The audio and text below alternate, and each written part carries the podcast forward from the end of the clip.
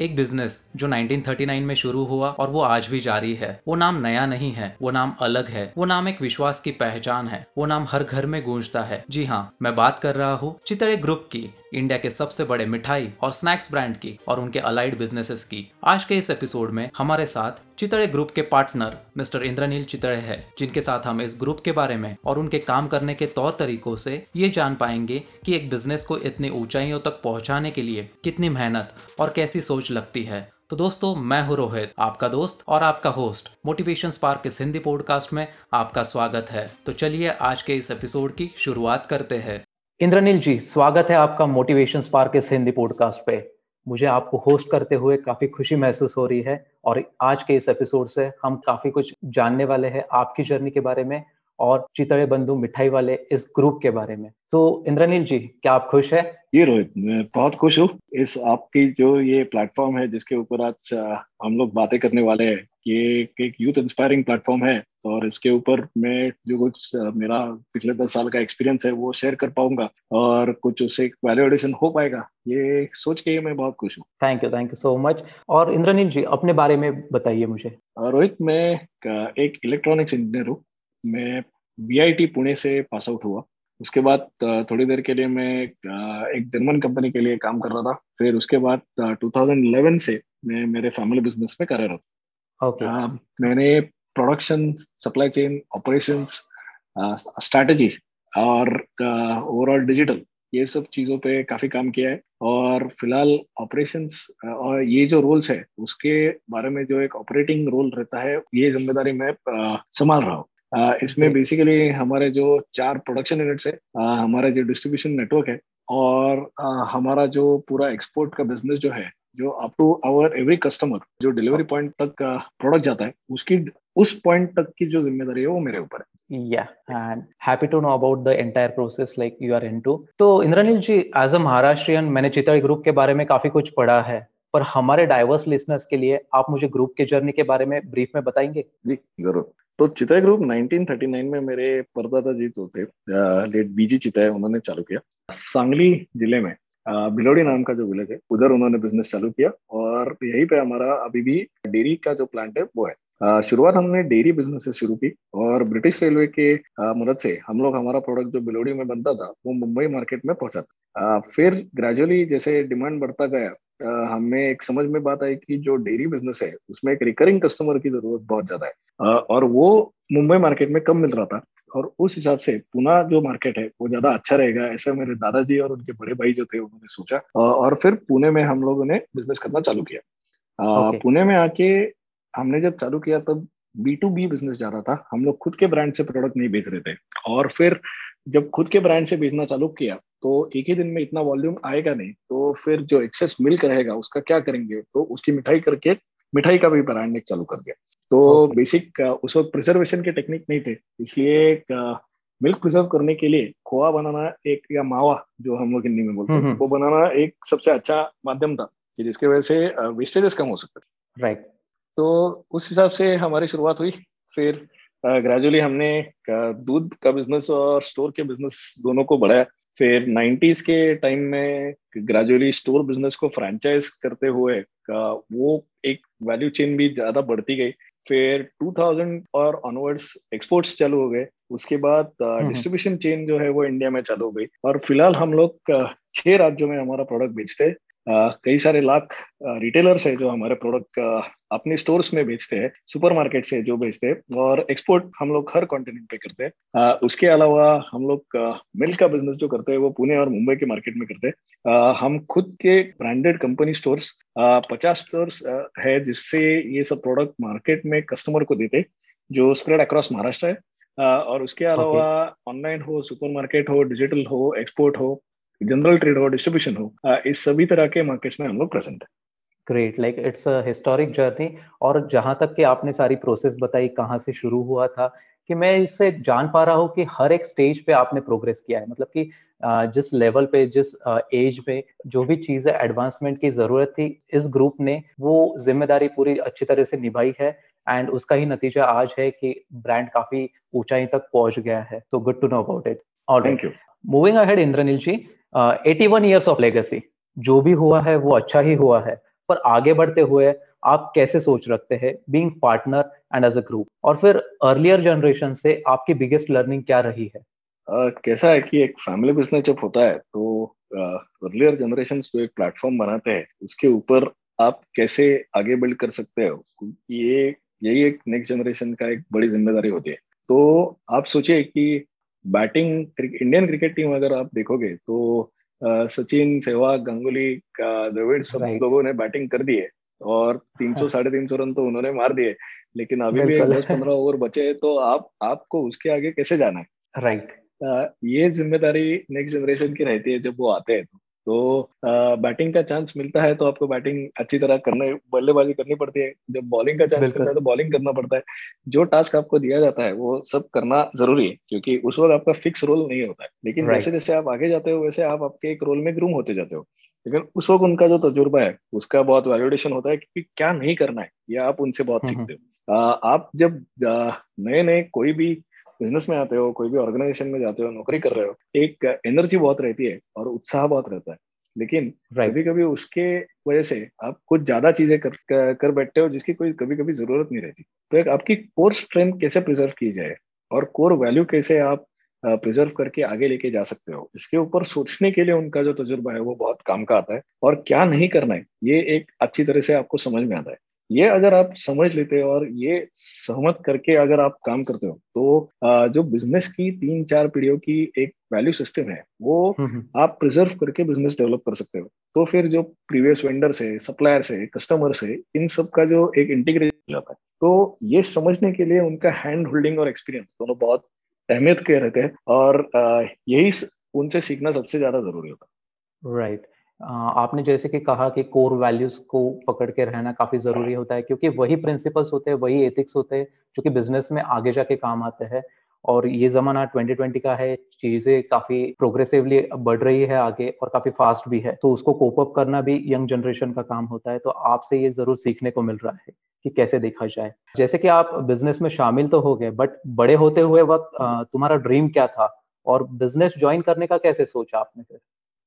मेरा बड़े होते हुए ड्रीम्स काफ़ी बदल रहे थे लेकिन बिज़नेस okay. ज्वाइन करना ऐसा एक फॉर्मल डिसीज़न कुछ ऐसा लिया ऐसा मुझे याद नहीं है आ, वो ग्रेजुअली okay. हो गया क्योंकि फैमिली बिज़नेस में कैसा है कि अभी के जनरेशन में अब होना चालू हो गया है लेकिन पहले के जनरेशन हम्म। में जब स्पेशली कम्युनिकेशन इतना अच्छा नहीं था आपकी डाइनिंग टेबल ही आपकी बोर्डरूम हुआ करती थी क्योंकि अलग अलग लोग अलग अलग जगह काम पे जाके लंच टाइम या डिनर टाइम पे सब चीज़ें एक साथ बातें होती थी और आगे के डिसीज़न लिए जाते तो ये जो ग्रूमिंग प्रोसेस है वो सबकॉन्शियसली आपको बिना पता चले हुए आपको पता ही रहती है। राइट और उसके वजह से जब ज़रूरत आती है या वक्त आता है कि आपको एंट्री करना है या नहीं है अगर जो आपने सुना है वो आपको पसंद है और आपको उसमें कुछ आ, आपकी स्किल सेट आपका नॉलेज और वैल्यू एडिशन करने का चांस मिल रहा है तो आपको सोचने की ज़रूरत नहीं पड़ती कि करूँ या ना करूँ वो ऑटोमेटिकली हो जाता है। बिल्कुल सही बात है। वो इंटरेस्ट भी होना चाहिए क्योंकि इतना बड़ा ग्रुप है जो। रिस्पॉन्सिबिलिटीज है उसको भी निभाना है। तो एक ग्रेजुअल इंटरेस्ट होना चाहिए और वो चाह होनी चाहिए कि कुछ अलग करके दिखाएँगे जैसे कि मतलब पिछली जो जनरेशन है वो भी खुश हो जाएगी। So very good decision taken by you happy about that आप रेलेवेंट प्रोडक्ट के लिए टारगेट कस्टमर कैसे ढूंढते हैं? ये मेरा काफ़ी एक uh, सवाल है मैं काफ़ी क्यूरियस हूँ। और रूरल सेगमेंट को आप कैसे देखते हैं moving ahead in twenty first century अगर आप विकसित देशों का देखोगे तो उधर रूरल ये एस्पेक्ट सिर्फ़ पॉपुलेशन और कई थोड़ी फॉर सिविक एम्यूनिटीज के हिसाब से किया जाता है। नहीं तो एजुकेशनल स्टैंडर्ड या अवेलेबिलिटी ये चीज़ों के ऊपर रूरल और अर्बन में मार्केट में उधर ज़्यादा डिफरेंस नहीं है। फोर जी कनेक्टिविटी हो या ब्रॉडबैंड हो या टेलीफोनी हो ये जो कम्युनिकेशन का एक ओवरड्राइव हमने पिछले दस सालों में देखा है ये सब चीज़ों की वजह से अब रूरल और अर्बन का डिवाइड बहुत छोटा होता जा रहा है राइट right. शायद स्पेंडिंग कैपेसिटी सेम रहेंगी लेकिन कॉन्शियसनेस थोड़ा अलग है अर्बन साइड में लोग एफ्लुएंट स्टाइल स्पेंड करते हैं क्योंकि सबको उन्हें कॉम्पिटेटिवनेस रहता है स्पेंडिंग हम्म। में और रूरल में अगर आप देखोगे तो थोड़ा सा लोग लो प्रोफ़ाइल रहना पसंद करते हैं क्योंकि right. आ, जो इकोसिस्टम है उसमें सब लोग एक दूसरे को जानते हैं तो वो एक प्रिजर्व करने के पीछे सब लोगों का विचार बहुत रहता है राइट right. तो आप आपके प्रोडक्ट कैसे बना सकते हो कि जहाँ पे उसका मास अपील हो? आ, सिर्फ़ अर्बन या रूरल नहीं तो एक मास अपील हो सकता है। ये करते के पीछे आपका आर एन डी पे काम होना ज़रूरी है आपका आइडिएशन सेशन होना ज़रूरी है आपका बिज़नेस डेवलपमेंट होना ज़रूरी है।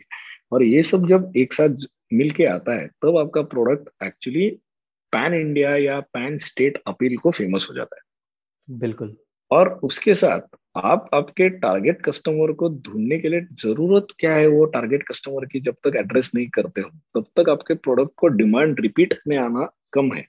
शायद फ़र्स्ट टाइम ट्रायल बायर आ जाएगा लेकिन ट्राई करने के बाद कस्टमर को जिस इंटेंशन में उसने वो प्रोडक्ट लिया है वो आप दे पा रहे हो कि नहीं ये आपके प्रोडक्ट के मेरिट के ऊपर बहुत जिम्मेदार है। राइट और वो देना एज अ ब्रांड आपकी ज़िम्मेदारी है। राइट Uh, जैसे कि मैं देख पाता हूँ even I am from like semi urban place तो रूरल कस्टमर को कन्विंस करना काफ़ी एक हार्ड टास्क होता है क्योंकि वो काफ़ी प्राइस कॉन्शियस भी होता है। सो so, जब ब्रांड आगे बढ़ता है जो प्राइसिंग सेट होती है जो क्वालिटी स्टैंडर्ड्स होती है एक प्रोडक्ट की उसको तो लोअर नहीं कर सकते हैं। तो इसके लिए हमें हमेशा ये देखना पड़ता है कि प्रोडक्ट उस लायक बनाना है और कस्टमर को उसके लिए मतलब कन्वर्ट भी करना है। सो so, ये काफ़ी इंपॉर्टेंट हो जाता है एक बिज़नेस के लिए। वो एक बात है लेकिन दूसरी बात एक ऐसी भी है कि आपको एज अ ब्रांड किसको अपील करना है? ये आपको ब्रांड एज अ ब्रांड तैयार करना ज़रूरी है। Right right. कि अगर आप से सपोज़ गाड़ियों के हिसाब से अगर मार्केट देखोगे तो हिंदुस्तान में मारुति के लिए भी एक मार्केट है हुंडा के लिए या टोयोटा के लिए भी एक मार्केट है मर्सिडीज के लिए भी मार्केट है और रोल्स रॉयस के लिए भी मार्केट है। Right right. चारों ब्रांड गाड़ियाँ ही बनाते हैं लेकिन अलग अलग प्राइस पॉइंट पे अलग अलग कस्टमर के लिए वो प्रोडक्ट बनाते हैं।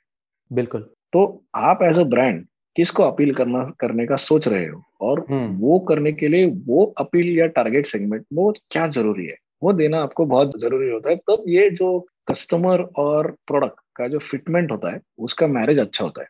और वो जब अपील एक बार मिल जाता है एज अ ब्रांड तो फिर कस्टमर की लॉयल्टी आपके पास रहती है और वो स्टिकीनेस ब्रांड को आ जाता है। और वो अगर स्टिकीनेस रहता है तो आप चीज़ें और ज़्यादा कुछ ना कुछ उसको लेवरेज करते हुए वैल्यू ब्रांड की बढ़ा सकते हैं। बिल्कुल सही। और जैसे कि आपने कहा लॉयल्टी के बारे में बात की तो लॉयल्टी से रिपीट कस्टमर बढ़ते हैं। तो ये बात उतनी ही सच है। ग्रेट काफ़ी अच्छा एक आपने पर्सपेक्टिव यहाँ पे रेज किया है और मैं काफ़ी खुश हूँ इस बात से। तो इंद्रनील जी इन सारी बातों से आगे बढ़ते हुए मैं एक जान सकता हूँ कि इतना बड़ा बिज़नेस है उसको मैनेज करते हुए कभी कोई इनसिक्योरिटी महसूस होती है अगर होती है तो फिर आप उसको कैसे डील करते हैं इनसिक्योरिटी नहीं महसूस होती ओके okay. लेकिन एक डाउट कभी ना कभी तो आता ही है और okay. वो आना ज़रूरी भी है राइट right. तो कैसा है कि जब आप कोई तो इतनी बड़ी ज़िम्मेदारी ले रहे हो और वो लेके आगे जाने की सोच रहे हो तब सब जो उसके स्टेक होल्डर्स है उनके जो कंसर्न है वो एड्रेस होके आप आगे जा रहे हो या सबको अपोज करते हुए आप आगे लेके जा रहे हो? ये एक बैलेंसिंग एक्ट रहती है एज अ सीईओ राइट कभी कभी आपको सबके अगेंस्ट जाके भी डिसीज़न लेना पड़ता है वो थोड़ी देर बाद प्रूव होता है। कभी कभी आपको सबका सहमति से आगे जाना पड़ता है। और वो कभी कभी गलत भी हो सकता है राइट right. तो इसलिए एक प्रैग्मेटिक व्यू पॉइंट देने के लिए एक self questioning ability as a leader आपको आनी ज़रूरी है ओके okay. और उसके साथ आपके आजू बाजू में जो लोग हैं वो भी आपको सही तरह के सवाल पूछ रहे हैं क्या आपके जो बोर्ड ऑफ़ डायरेक्टर्स है, आपके जो पार्टनर्स है, आपके जो एक्सटर्नल एडवाइजर्स है या कंसल्टेंट्स है जो कुछ आप करने का सोच रहे हो, उसके चारों दिशों दिशों से आपके सवाल जो है, उसके जवाब आप दे पा रहे हो या? और देते हुए कौन से सवाल आपको नहीं देने या इग्नोर किया तो भी चलेगा? ये भी आपको एक समझना ज़रूरी है। इसलिए एक एक जो रिफ्लेक्शन पॉइंट जो होता है, वो एज ए लीडर करना बहुत ज़रूरी है और उसका एक इकोसिस्टम या मैकेनिज्म बनाना ज़रूरी है। जब ये एड्रेस होता है, तब आप डिसीज़न ज़्यादा अच्छी तरह से ले सकते हो और वो होना ज़रूरी है। ये मैं मायने रखता हूँ। राइट सो मतलब एक सारी चीज़ों का ब्रेक इवन होना चाहिए, सारी चीज़ें एड्रेस होनी चाहिए और वो राइट right वे में। हर एक चीज़ के प्रोज एंड कॉन्स तो ज़रूर होते हैं। बट हमारे लिए कौन से इंपॉर्टेंट है वो एक बेंचमार्क होना चाहिए और फिर उस हिसाब से आगे डिसीज़न लेने चाहिए ऐसा आप मानते हैं राइट करेक्ट करेक्ट क्योंकि अगर right. आप एक डेमोक्रेटिक ऑर्गेनाइजेशन चला रहे हो तो सबके डाउट्स ले समझ के आगे जाना बहुत ज़रूरी है। बिल्कुल बात सही है आप और there is a cost of progress तो कोई भी डिसीज़न yes. आप लोगे तो उसे एक certain percentage of stake holders will always be unhappy right तो वो कितना परसेंटेज के लोग अनहैप्पी है और कितने परसेंटेज आपको फेवर में चाहिए जब आगे जाके जा सकते हो? ये एक चॉइस एज ए लीडर आपको करना पड़ता है और वो करके जब आपके जाते हो तब नॉर्मली प्रोग्रेस होती है। Right right. क्योंकि बिज़नेस जैसे प्रोग्रेस होता है तो कॉस्ट ऑफ़ रीवर्क भी कम होनी चाहिए क्योंकि हमें आगे बढ़ना है। बार बार उसी चीज़ पे अगर हम अड़े रहेंगे तो प्रोग्रेस नहीं हो पाएगा। तो ये काफ़ी अच्छी बात है। Right right. तो मतलब आपके लिए ऐसी कौन सी बात थी बिज़नेस में या फिर पर्सनल लाइफ में जो कि अनएक्सपेक्टेड थी और फिर अगर हुई है तो उससे आपने क्या सीखा था? uh, मैंने इंजीनियरिंग पढ़ी थी।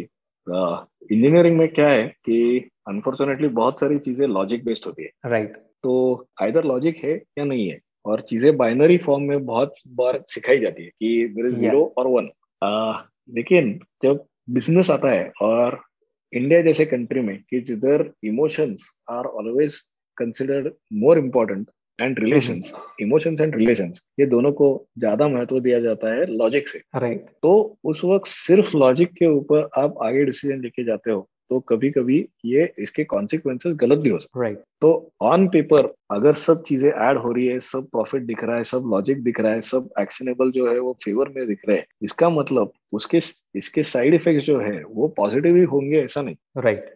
तो इसलिए with your logic you should also have emotion और as they say nowadays empathy होना ज़रूरी है। तो लॉजिक में आप जब एम्पति डालोगे तब फैमिली बिज़नेस का जो फैब्रिक है वो प्रिजर्व होता है। और वो सीखने के लिए थोड़ा टाइम जाता है। क्योंकि जब आप कॉर्पोरेट बैकग्राउंड या इंजीनियरिंग बैकग्राउंड से आते हो तो उधर कैसा है कि सिर्फ़ प्रॉफिट और लॉस टारगेट्स एंड एक्टिविटीज़ ये सिर्फ़ दिए जाते हैं। लेगेसी के ऊपर कोई सोचता नहीं लेकिन जब तीन चार पीढ़ियों ने एक एफर्ट डाल के एक फैमिली बिज़नेस खड़ा किया होता है तो वो प्रिजर्व करने लेगेसी आगे लेके जाना भी आपकी ज़रूरी है और उसमें अगर आपके स्टेक होल्डर्स नाराज़ होने वाले हैं तो वो कभी कभी गलत भी हो सकता है राइट right.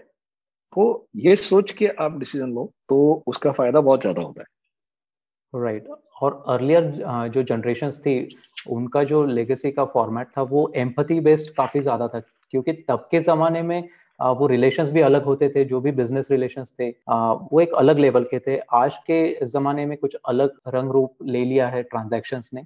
तो लॉजिक प्लस एम्पथी की बात आपकी बिल्कुल सही है तो इसको मैं भी मानता हूँ। और इंद्रनील जी अगर आज के यूथ के लिए अगर आप कुछ कहना चाहोगे कि अगर वो बिज़नेस में वेंचर करना चाहते हैं तो क्या कहोगे? और आपने अपनी रिस्पॉन्सिबिलिटीज को कैसे मैनेज किया बिज़नेस में आने के बाद? रिस्पॉन्सिबिलिटीज तो मैनेज करना एक ऑनगोइंग प्रोसेस है आप पूरी तरह मैनेज करते हो ऐसा कभी होता नहीं है लेकिन right. वो करने के लिए आपका अगर प्रयास करते हो तो 90 percent of the time it works मेरा मानना है ओके okay. यूथ के लिए अभी गाइडेंस मेरा यही है कि फ़िलहाल अभी एक एक हफ़्ते पहले ही मैंने इंडिया के सब मशहूर स्टार्टअप्स की प्रॉफिट और लॉस स्टेटमेंट देखी तो काफ़ी सारे okay. ये बिलियन डॉलर वैल्यूएटेड स्टार्टअप्स थे जिनका टर्नओवर दो हज़ार करोड़ तीन हज़ार करोड़ के आसपास था तीन सौ चार सौ करोड़ वाले भी कोई थे। और उनका एक्सपेंडिचर की कॉस्ट जो थी वो छह हम्म। हज़ार करोड़ आठ हज़ार करोड़ पाँच हज़ार करोड़ ऐसी थी। तो इतना बड़ा वैल्यूएशन लेके दस दस बारह बारह साल ये स्टार्टअप्स कभी प्रॉफिटेबल ही नहीं हो रहे तो ये क्यों बिज़नेस कर रहे हैं? ऐसा मेरा एक बहुत बड़ा सवाल है। और हम्म। सिर्फ़ स्केल के पीछे भागते हुए आप बहुत सारे लोकल बिज़नेस को हर्ट कर रहे हो। लेकिन वो करते वक्त आप खुद भी प्रॉफिटेबल या स्टेबल या हेल्दी नहीं हो। तो सिर्फ़ वैल्यूएशन गेम खेलना ज़रूरी है क्या? राइट ऑन पेपर आप शायद बिलियनर भी रहोगे लेकिन अगर आपकी कंपनी घाटे में है तो मेरे हिसाब से ये बिज़नेस वायबल नहीं है। बिल्कुल सही बात है। तो ये सारी जो चीज़ें हैं ये वैल्यूएशन के पीछे भागने के मैं भी एक जमाने में बहुत भागता था लेकिन जब आप बैलेंस शीट की ज़िम्मेदारी मेरे ऊपर आती है तब तो मैंने मेरी दिशा थोड़ी बदल चुकी है। किसी वाइज मैन ने एक बार बोला ही है कि टॉप लाइन मतलब टर्नओवर जो है वो वैनिटी है। मतलब राइट right. दूसरों को क्या दिखता है वो है। लेकिन बॉटम लाइन जो है कि आपके प्रॉफिट हो रहा है या लॉस हो रहा है वो सैनिटी है। Right right. तो बिज़नेस जब आप करोगे तब सिर्फ़ वैल्यूएशन और दूसरों को दिखाने के पीछे मत जाइए। आप वैल्यू क्रिएशन के पीछे चाहिए तब आपको प्रॉफिट भी होगा आपको सस्टेनेबल बिज़नेस भी होगा और सस्टेनेबल कंज्यूमर भी मिलेगा। बिल्कुल सही और ये सस्टेनेबिलिटी जो है वो जैसे हम लोग क्लाइमेट चेंज के बारे में देख रहे हैं या अपने पॉलिटिक्स के बारे में देख रहे हैं वैसे भी बिजनेसेस को भी सस्टेनेबल होना बहुत ज़रूरी है राइट right. और जब सस्टेनेबिलिटी के पीछे जाओगे तभी आपके बिजनेसेस बहुत सारे लाइफ स्पैन या जनरेशन या टाइम स्पैन लास्ट कर सकते हैं और जब ये करेंगे तब तो आप लेगेसी क्रिएट करोगे ओके okay. सो so, मेरा इसके रिलेटेड एक ही सवाल है मैं जानना चाहूँगा आपसे क्या प्रोडक्ट या फिर सर्विस मैटर करती है? क्योंकि आजकल सारा दौर जो वैल्यूएशन के पीछे भाग रहा है एंकर इन्वेस्टर है एंजल इन्वेस्टर है कि इन्वेस्ट करना चाहते हैं लोग इनमें इन कंपनीज़ में।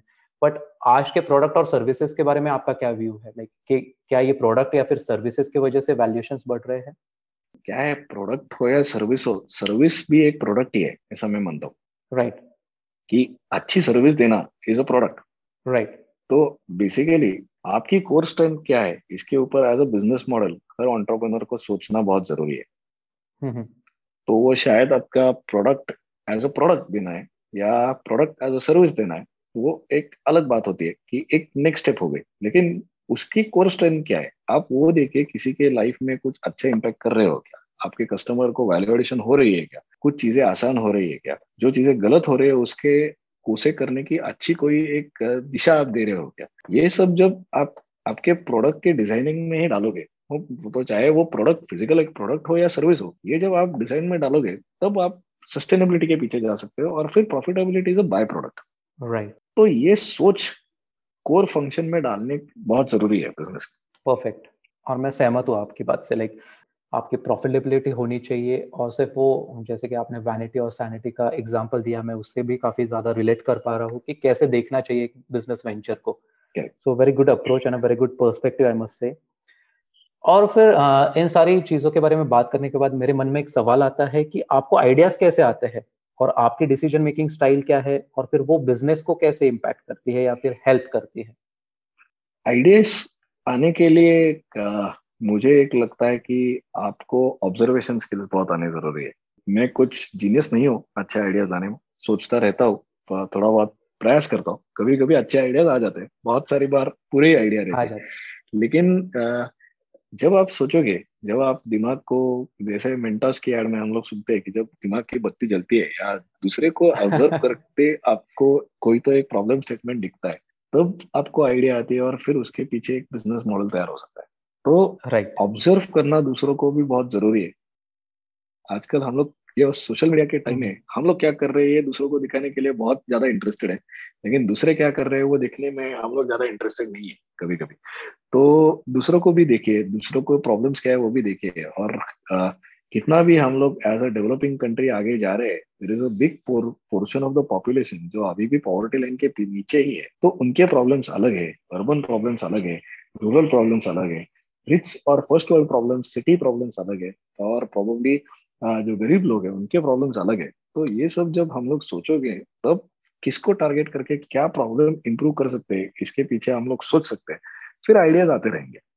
बिल्कुल सही। और मैं सेमी ऑटोक्रेटिक स्टाइल का डिसीज़न मेकर हूँ ऐसा मैं मानता हूँ कि आ, मेरी खुद की एक टीम है जो मेरे स्पीड से भाग सकती है और वो टीम बनाने में पिछले चार पाँच साल मैंने इन्वेस्ट की है। तो नाउ वी आर ऑर्गेनाइज्ड और डायरेक्टेड एज ऑर्गेनाइजेशन एक गोल है जिसके पीछे हम लोग भागते हैं। और वो गोल अचीव करने की एक टारगेट ड्रिवन टीम हमारी है तो वो हम करते हैं। वो गोल सेट करना जो है और क्या अचीव करना है, कैसे आगे जाना है, कौन सी डायरेक्शन लेना है, कौन सी टेक्नोलॉजी पे बेट करना है, इसके बारे में deliberation thinking consultants advisory board ये सब एक टीम भी मैंने बनाई है कि जिससे हम लोग जो बोल रहे हैं वो साउंडिंग बोर्ड पे जाकर डिफाइन कैसे कर सकते हैं और आगे कैसे जा सकते हैं। ये खोज है क्योंकि नए नई चीज़ें बनाना। तो उसके ऊपर हम लोग सोचते रहते हैं। तो ये सब करके एक ड्राइव करना जो है वो फुली डेमोक्रेटिक है, ऐसा मैं मानूँगा नहीं, लेकिन मैं डेमोक्रेटिक बनने का बहुत कोशिश करता हूँ। सबको आगे लेके जाए। ग्रेट और मैं आपकी बात से सहमत हूँ क्योंकि I am also keen observer जो भी एक्सपीरियंसेस मुझे आते हैं, जो भी मैं देखता हूँ, उससे ही चीज़ों को रिलेट करना सीखता हूँ लाइफ में। और जैसे कि आपने कहा सिनर्जी इफ़ेक्ट लेके आगे चलते हैं एक से भले दो दो से भले चार तो वो टीम बना के ऑर्गेनाइजेशन में काफ़ी ज़्यादा हेल्प होती है और टीम वर्क ही ग्रो कराती है बिज़नेस को।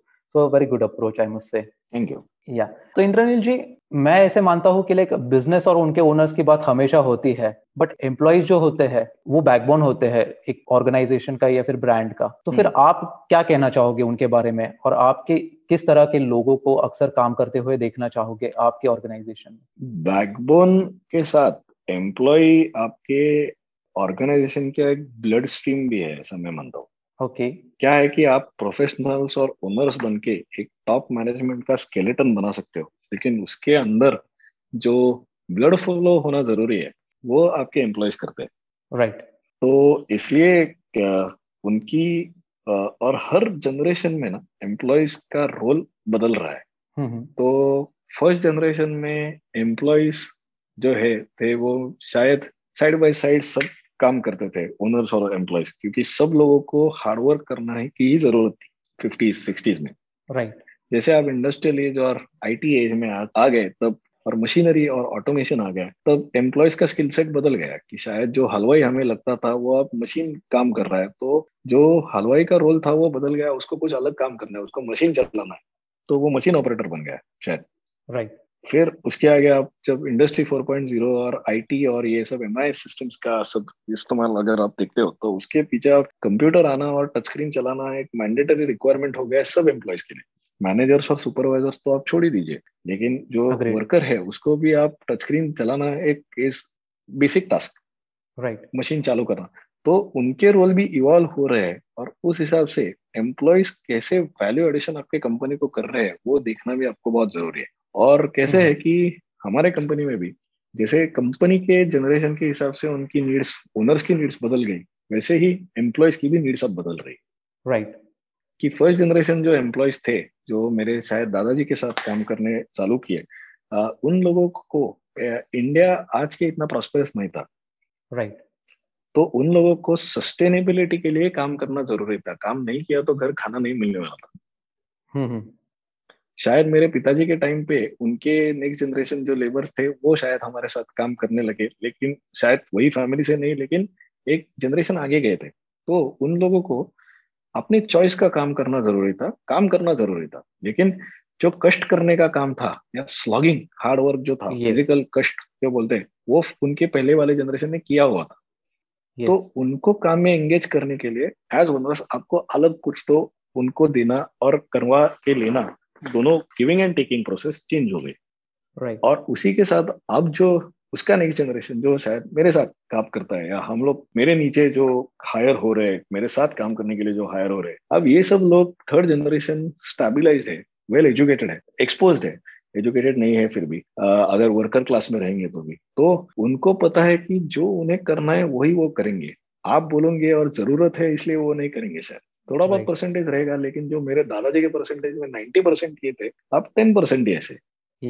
और लैंड की प्राइसेस बढ़ गई है। तो इन लोगों को पता है कि जो खेती बाड़ी उनके जनरेशनली उनके साथ मिली है जिसकी कोई कीमत उनके दादाजी के टाइम में नहीं थी अभी एकर का रेट गुंठे में भी मिल रहा है उनको। Right. तो वो पता है उनको कि मोटिवेशन उनको अलग है। Money is not a motivation anymore it is whether they are enjoying they can apply and values are getting align with it और नॉट राइट तो ये जो बदल हो रहा है इसको एज ऑर्गेनाइजेशन आपका एच आर स्ट्रक्चर एकोमोडेट कर सकता है क्या? और ये चेंज या रैपिड डेवलपमेंट जो हो रहा है इसके लिए एजिलिटी आपके ऑर्गेनाइजेशन में है क्या? इसके ऊपर एज सीईओ आपको सोचना बहुत ज़रूरी है। हम्म, हम्म। और एम्प्लॉयज़ को भी वैल्यू क्रिएट करना ज़रूरी है। उनको ज़रूरत है इसलिए वो आपके पास नहीं आ रहे। उनको कुछ करना है इसलिए वो आपके पास आ रहे। तो right. उनको कुछ करने की एबिलिटी और फ्रीडम और फ्रेमवर्क आपको तैयार करना ज़रूरी है ओनर्स राइट फिर अच्छी चीज़ें आगे होती है। बात सही है। और वो इंक्लूसिव अप्रोच होना चाहिए। मतलब अगर वो हमारी ऑर्गेनाइजेशन के लिए कुछ वैल्यू ऐड कर रहे हैं तो हम भी उनको कुछ वैल्यू दे सकते हैं। और वो होता है मतलब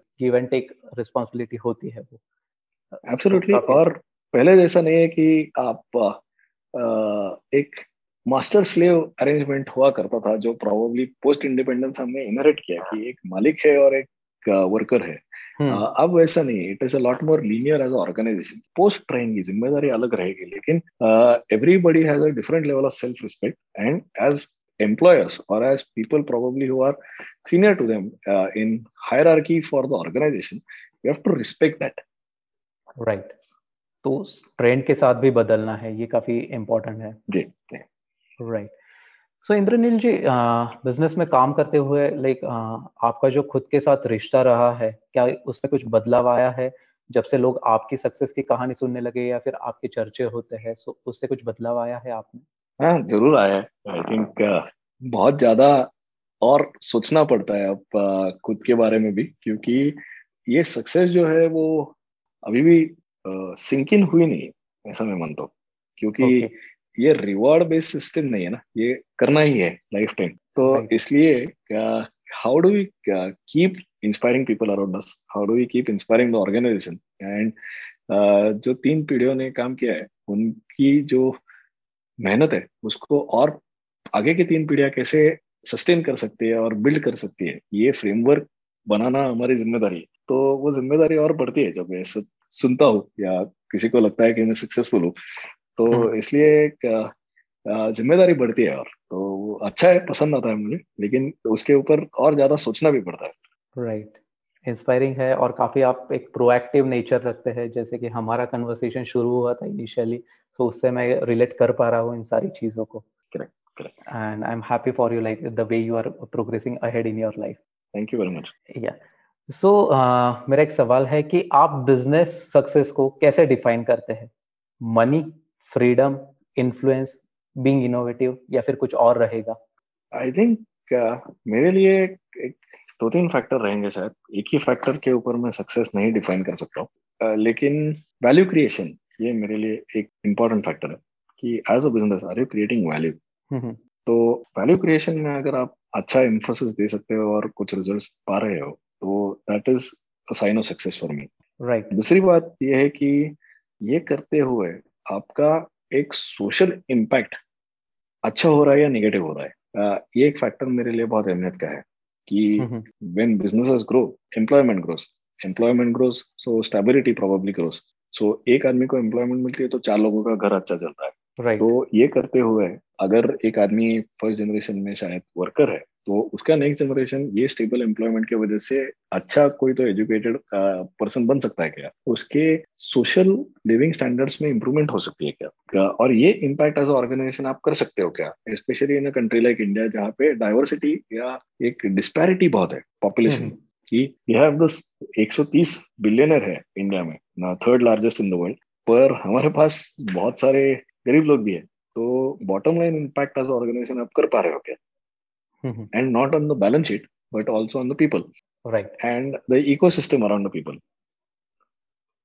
और ये करते वक्त एज अ ब्रांड आप जो सामाजिक लिमिटेशन हर देश में रहते हैं जैसे हमारे देश में भी है तो आप कैसे स्टैंड ले रहे हो as a brand to portray yourself so that some positive impact है the society around you is also important for me तो मे बी आप अगर जब इन्फ्लुएंस बोल रहे हो या फ्रीडम बोल रहे हो तो can you reach that stage where you carefree to express what you want and actually influence people toward something positive is something that also I consider important as a brand right तो शायद आप देखोगे कि हमारे अगर ads होती है तो लास्ट ईयर हमने गणेश चतुर्थी की एक एड की थी कि जो बस कंडक्टर्स के बारे में थी और कैसे बस ड्राइवर्स और बस कंडक्टर्स कस्टमर सर्विस के लिए एक माइल एक्स्ट्रा जाते हैं। उनका उसका रिस्पॉन्स हमें बहुत बहुत अच्छा मिला जो एक्सपेक्टेड नहीं था। आ, लेकिन ये जो इम्पैक्ट हम लोग करते हैं इन्फ्लुएंस करते हैं और कुछ फैक्टर्स हाईलाइट करते हैं कि हम लोग हर वक्त सब गवर्नमेंट सर्विस गवर्नमेंट एम्प्लॉयज़ को अच्छा बोलते नहीं है हम लोग पहले